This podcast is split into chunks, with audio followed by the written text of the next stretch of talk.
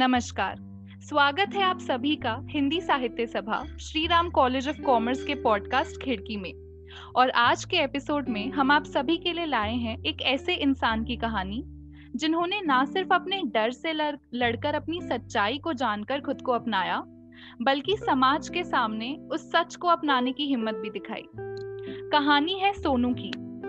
सोनू ने कुछ ही समय पहले अभी अपनी स्कूली शिक्षा खत्म की थी और अब कॉलेज जाना शुरू किया था।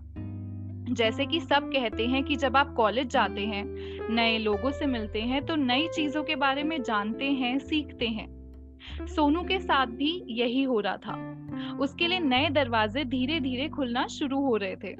ऐसे में उसे एक दिन अपने कॉलेज द्वारा आयोजित एलजीबीटी संगोष्ठी, यानी एलजीबीटी सेमिनार में श्रोता बनने का मौका मिला। उस सेमिनार ने तो जैसे सोनू की ज़िंदगी ही बदल दी। जो भी कुछ उसने सेमिनार में सुना उसको सुनने के बाद सोनू के अंदर अब बहुत सारे जज्बात दौड़ रहे थे। कुछ ऐसे एहसास थे जो शायद उसके लिए नए नहीं थे पर उन एहसासों को पनपने की जगह कभी भी सोनू के दिमाग और दिल में नहीं थी। अब सोनू के मन में बहुत सारे सवाल थे कुछ दुविधाएँ थी। जो भी वो अभी सुनकर आ रही थी वो उसके बारे में और जानना चाहती थी पर उसे कुछ भी समझ नहीं आ रहा था। इन सवालों से जूझते हुए वो सीधा अपनी माँ के पास गई। वो उनसे बात करना चाहती थी सब कुछ बताना चाहती थी। तो आइए अब सोनू और उसकी माँ के बीच हुई वार्तालाप को सुने। माँ आज मुझे एक बात पता चली है कि लिंग केवल दो प्रकार के नहीं होते बल्कि दो से अधिक होते हैं जिन्हें हम एलजीबीटीक्यू प्लस के नाम से जानते हैं। ये क्या बोल रही है? किसने बोला तुझसे ये सब? कहाँ से सीख कर आई है? लेकिन दो ही प्रकार के होते हैं, आदमी और औरत, पुरुष और स्त्री।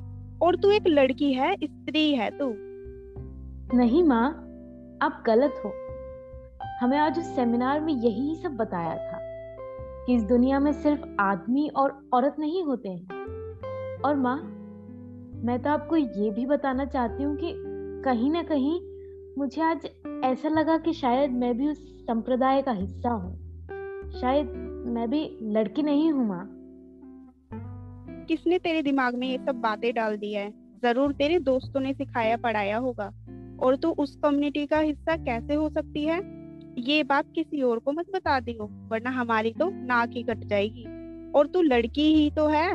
अरे तू लड़की की तरह दिखती है, आवाज़ भी सही है, फिर तू कैसे ऐसे ख्याल ला रही है? ऐसा कुछ नहीं होता है। यही चीज़ तो आज समझ कर आई हूँ मैं, माँ। ज़रूरी नहीं अगर मैं लड़के की तरह दिखती हूँ तो मैं लड़कों की तरफ़ ही आकर्षित हो सकती हूँ। मेरे एहसास ज़्यादा ज़रूरी है। मैं क्या महसूस करती हूँ और किस चीज़ में खुशी ढूंढती हूँ, शायद ज़्यादा ज़रूरी है। कैसी बहकी बहकी बातें बोल रही है? आज से पहले तो कभी तुझे ऐसा नहीं लगा? नहीं नहीं, ऐसा थोड़ी हो सकता है। जल्दी बता कौन सी फ़िल्म देखी है तूने? यह तो बस तुझे लग रहा है परंतु असलियत में ऐसा कुछ नहीं है। थोड़े समय बाद तुझे सब सही लगेगा। नहीं माँ अब मैंने अपने आप को पहचाना है और मुझे जानना है कि वा, क्या वाकई में इस कम्युनिटी का हिस्सा हूँ या नहीं। तुझे समझ नहीं आ रहा है जो मैं बोल रही हूँ? और अब से ऐसी बातें की ना तो कॉलेज जाना भी बंद करवाना पड़ेगा। पर माँ थक गई होगी, जा, जाकर अपने कमरे में आराम कर ले और इस विषय पर आज के बाद बात मत करी सोनू की माँ ने तो उसे डांट कर चुप करा दिया था। उन्हें लगा था कि अभी नया नया किसी चीज़ के बारे में पता चला है। थोड़े दिन अगर वो उस बात को भाव नहीं देंगे तो सोनू सब कुछ भूल जाएगी। फ़िलहाल उसके लिए सिर्फ़ पढ़ाई करना ही उसका प्राथमिक लक्ष्य होना चाहिए, ऐसा सोनू की माँ को लगता था। पर सोनू के दिमाग में जो अब एक बार बात आ चुकी थी, वो उसे भूलकर आगे बढ़ने वालों में से नहीं थी। उसने ठान लिया था कि एल प्लस के बारे में और जानेगी और पढ़ने की कोशिश करती रहेगी। ऐसे में एक दिन जब उसका मन काफ़ी उदास था तो उसने सोचा कि क्यों ना सीता, जो उसकी पक्की सहेली थी, उससे बात की जाए। मुझे तुमसे कुछ ज़रूरी बात करनी है सीता। कुछ कुछ बताना था। हाँ बोलो सोनू। हम एल कम्युनिटी के बारे में जानते हैं। पर पिछले कुछ दिनों से मैंने इस बारे में और जानकारी हासिल करने की कोशिश की। मुझे एहसास हुआ कि शायद मैं भी इसी कम्युनिटी का पार्ट हूँ और इस कम्युनिटी का हिस्सा होना हमें किसी भी तरह से अलग या कुदरती रूप से कमज़ोर नहीं बनाता। स्त्रीलिंग या पुरलिंग से परे हमारी कोई पहचान ढूँढने का यह अर्थ नहीं कि हम किसी भी प्रकार से इस दुनिया का अलग हिस्सा हैं, या अलग दिखते हैं, या हमारे एहसास और रिश्तों के मायने बदल जाते हैं। बल्कि वह भी कुदरत की उतनी ही खूबसूरत रचना है, जितने की इंसान द्वारा महत्वपूर्ण समझे गए दो बिल्कुल, मैं तुम्हारी बात से बिल्कुल सहमत हूँ। हाँ शायद मेरी जानकारी इस विषय पर अभी तुमसे कम है। मगर मेरा मन इस बात से बिल्कुल नकार नहीं सकता कि कुदरत की बनाई हर रचना अलग ही सही, मगर खूबसूरत है। और फिर ये विभिन्नता ही तो है जो इस संसार को इतना खूबसूरत बनाती है। ठीक उसी तरह जैसे इंद्र धनुष का हर रंग उसे खूबसूरत बनाने में बराबरी का हिस्सेदार है। हाँ सीता, अब मुझे भी लगने लगा है कि मैं इन धनुष के उन रंगों का हिस्सा हूँ। जो उस आसमान को बस नीला नहीं रखना चाहता। मुझे लगने लगा ये बस मेरा वहम नहीं है। ये तो बहुत अच्छी बात है। मुझे फक्र है कि तुम खुद को पहचानने लगी हो। अपने बारे में जानना अपने एहसासों को समझना तो हर मनुष्य के लिए बहुत ज़रूरी है। मगर माँ तो कहती है यह सब मेरा भ्रम है। ऐसा कुछ नहीं हो सकता मेरे साथ। क्या मेरा ऐसा सोचना, महसूस करना गलत है? उन्हें तो लगता है ये महज मेरा बचपना है। बात समझो, मैं सही तो नहीं हूँ, मगर सदियों से सीखी उनकी मानसिकता को बदलने में कुछ वक्त तो लगेगा, मगर देखना वक्त के साथ जो भी समझ जाएँगी, इसमें कुछ गलत नहीं है, बस ज़रूरत है तो पूरे सब्र और प्यार के साथ उन्हें समझाने की। आखिर उनके और हम सबके लिए तुम्हारी खुशी से बढ़कर और कुछ भी नहीं है। हमेशा याद रखना हम सब तुम्हारे साथ हैं। तुम मेरी सच्ची दोस्त हो सीता। मैं बहुत खुशकिस्मत हूँ कि मुझे तुम्हारी जैसी सहेली मिली। अरे यकीन मानो मैं भी खुद को उतना ही भाग्यशाली समझती हूँ तुम्हारी जैसी सहेली पाके। सीता से बात करने के बाद सोनू का दिल बहुत हल्का हो गया था। और उसे लगने लगा था कि हर कोई उसे सीता की ही तरह प्यार और इज़्ज़त के साथ अपनाएगा। धीरे धीरे सोनू के एल होने की खबर सोनू के बाकी दोस्तों और उसके सहपाठियों के बीच फैल गई। सोनू को वो प्यार और अपनापन नहीं मिला उनसे। लोग तो उसके पीठ पीछे उसका मज़ाक उड़ाने लगे थे। कोई भी अब उससे ज़्यादा बात नहीं करता था और ये सब बातें सोनू को पता चल गई थी। जब भी सोनू कहीं से जा, जाती थी तो लोग उसे देखकर कानाफूसी करना शुरू कर देते थे। इन सबसे सोनू बहुत परेशान रहने लगी थी। ऐसे ही एक दिन इसी तरह से ही परेशान होकर सोनू सीधा अपने घर पहुंचकर रोने लगी।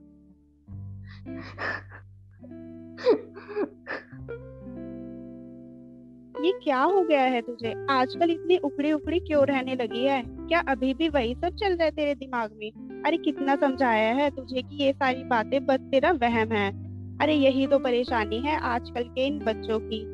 कभी भी कुछ भी देखकर सुनकर आते हैं और इन, इन नई चीज़ों की तरफ़ आकर्षित हो जाते हैं। तेरे पापा को भी बताया था मैंने कि किस तरह की बातें चल रही है तेरे दिमाग में।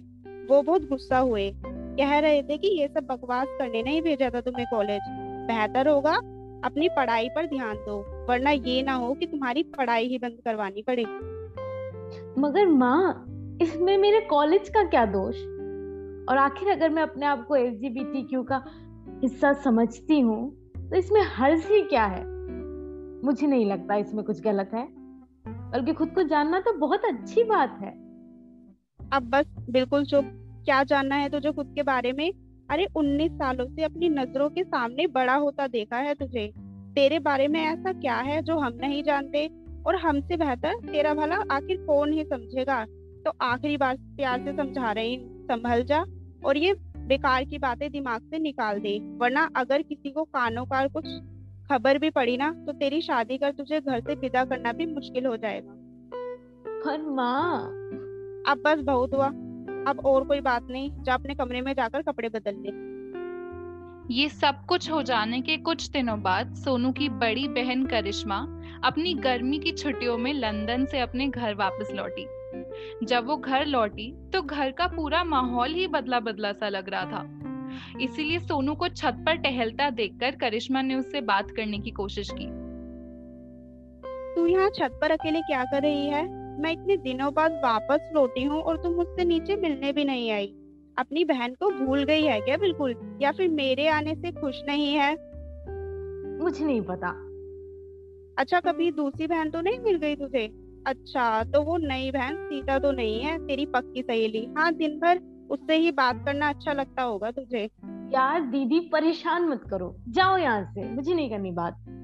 अच्छा चल पहले ये बता माँ को क्या हुआ है? जब से मैं आई हूँ तब से तेरे बारे में कुछ बात ही नहीं करना चाह रही है। तुझे डांट पड़ी है क्या उनसे? हाँ तभी तो तेरा मुँह बना हुआ है। नहीं मुझे नहीं पता कुछ भी। मुझे नहीं बताना कुछ भी। नहीं करनी मुझे बात। जाओ यहाँ से।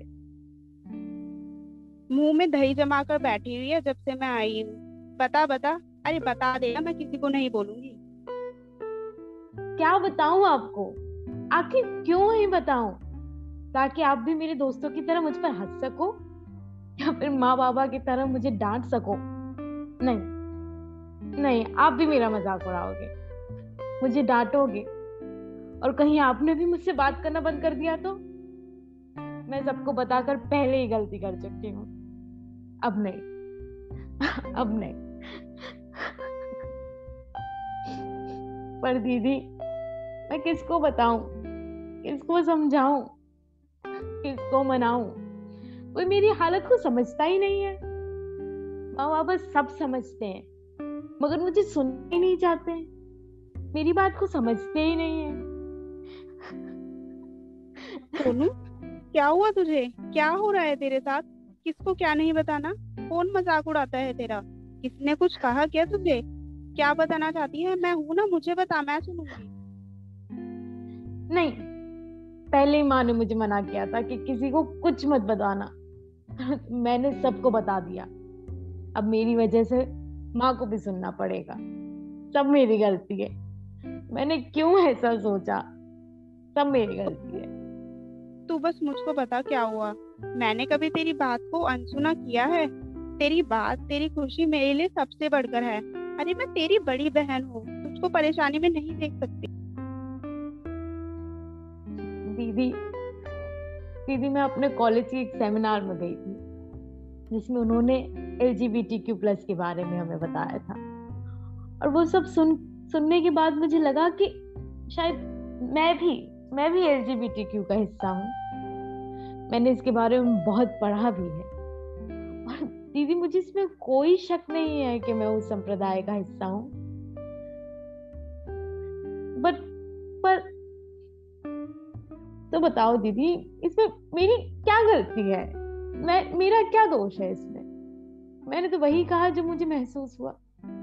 बल्कि मैंने तो पूरी तरह से सुनिश्चित करने के बाद ही माँ को बताया। परंतु तो मेरी बात तो कोई सुनना ही नहीं चाहता। अब जब मैं भी कुदरत का एक हिस्सा हूँ तो क्यों लोग मुझे स्वीकार नहीं करना चाहते हैं? मैं भी तो उस इंद्रधनुष की ही हूँ, जो हर रंग का समावेश है। मैं भी एक मामूली इंसान की तरह जीना चाहती हूँ। अपनी इच्छाओं को सबको बताना चाहती हूँ।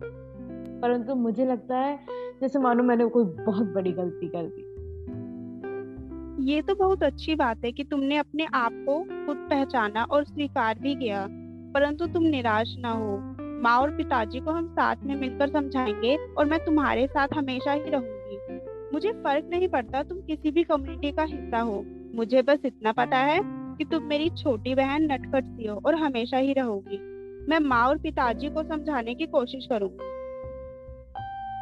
करिश्मा ने भी अपने माता पिता को समझाने की बहुत कोशिश की। परंतु उनकी सोच में कोई भी फ़र्क नहीं आया। सोनू और करिश्मा दोनों ही बहुत उदास हो गए थे, पर कुछ भी कर पाना अब उनके लिए संभव नहीं था। अब करिश्मा की छुट्टियाँ खत्म हो गई थी और उसे वापस लंदन जाना पड़ा। जाते जाते वो अपनी बहन को ये भरोसा देकर गई थी कि सब कुछ ठीक हो जाएगा। सोनू के घर का माहौल अब काफ़ी गर्म रहने लगा था। सोनू और उसके माता पिता के बीच कोई भी बात होती थी तो वो एक लड़ाई का रूप ले लेती थी। अब तो सोनू की माँ को भी उससे बात करने में हिचकिचाहट महसूस होती थी। सोनू को बहुत गुस्सा आता था उन सब पर जो उसका साथ नहीं देते थे। सोनू अब अपनी माता पिता की डांट फटकार, दोस्तों के मज़ाक और निरादर से बाहर आना चाहती थी। इसलिए उसने अब अपनी पढ़ाई पर अपना पूरा ध्यान लगा दिया। तीन साल बाद सोनू का कॉलेज पूरा हुआ। और अब अपनी मेहनत और काबिलियत से उसे एक नौकरी भी मिल गई वो भी काफ़ी बड़ी और अच्छी कंपनी में। अपने काम को निरंतर पूरी निष्ठा और लगन के साथ करने की वजह से सोनू को best employee of the year का अवार्ड भी मिला। और अब इस आदर सम्मान को प्राप्त करने के बाद सोनू ने अपनी कंपनी के सीईओ को घर पर रात के खाने के लिए आमंत्रित किया। सोनू कोई भी गड़बड़ नहीं होने देना चाहती थी। इसलिए उसने अपने माता पिता से कह दिया था कि वो एक दिन के लिए सोनू पर ना चिल्लाएँ और उससे प्यार से बातें करें। जब सीईओ साहब घर पर आ चुके थे और खाना पीना हो चुका था तब सोनू की लाख कोशिशों के बाद भी उसके माता पिता को उसकी किसी चीज़ पर गुस्सा आ गया और वो उसे दूसरे कमरे में ले जाकर बहस करने लगे। सीईओ साहब ने सोनू और उसके माता पिता की बातें सुन ली थी और वो समझ गए थे कि सोनू एल क्यू प्लस का हिस्सा है और उसके माता पिता इस बात से खुश नहीं थे। इसीलिए अब उन्होंने सोचा कि उन्हें बीच में कुछ बोलना चाहिए। माफ़ कीजिएगा क्या मैं अंदर आ सकता हूँ? सर आप हाँ आइए। जी माफ़ कीजिएगा मैं आप लोगों के बीच में इस तरह बोल रहा हूँ मगर मैंने आप सभी की बातें सुनी और खुद को बोलने से रोक नहीं पाया। सर अब आप ही इसे समझाइए। कैसे बहकी बहकी बातें करती है? आप इसे इतने सालों से जानते हैं इतना अच्छा काम कर रही है आपकी कंपनी के साथ समझदार है। फिर भी ना जाने किसने ये बातें इसके दिमाग में डाल दी हैं। हमारी तो कोई बात नहीं समझती है ये। समझाऊँगा तो मैं ज़रूर मगर इसे नहीं आप लोगों को। ये क्या हो गया है आप लोगों को? 21वीं सदी में होकर इतने समझदार होकर भी आप इन सब बातों का समर्थन कर रहे हैं? अरे, हम सब और आप भी ये जानते हैं कि लिंग केवल दो प्रकार के नहीं होते। फिर ये लोगों का स्त्रीलिंग और पुलिंग की बंदिशों में बंधने का क्या मतलब है? अरे, मनुष्य तो कुदरत की बहुत खूबसूरत देन है और इसके जज्बात उसे और भी खूबसूरत बनाते हैं। फिर इसमें गलत ही क्या है? अगर आपकी बेटी समझ की जंजीरों से परे अपने अस्तित्व को पहचानना चाहती है और इसके एल कम्युनिटी से होने से अंतर भी क्या पड़ता है?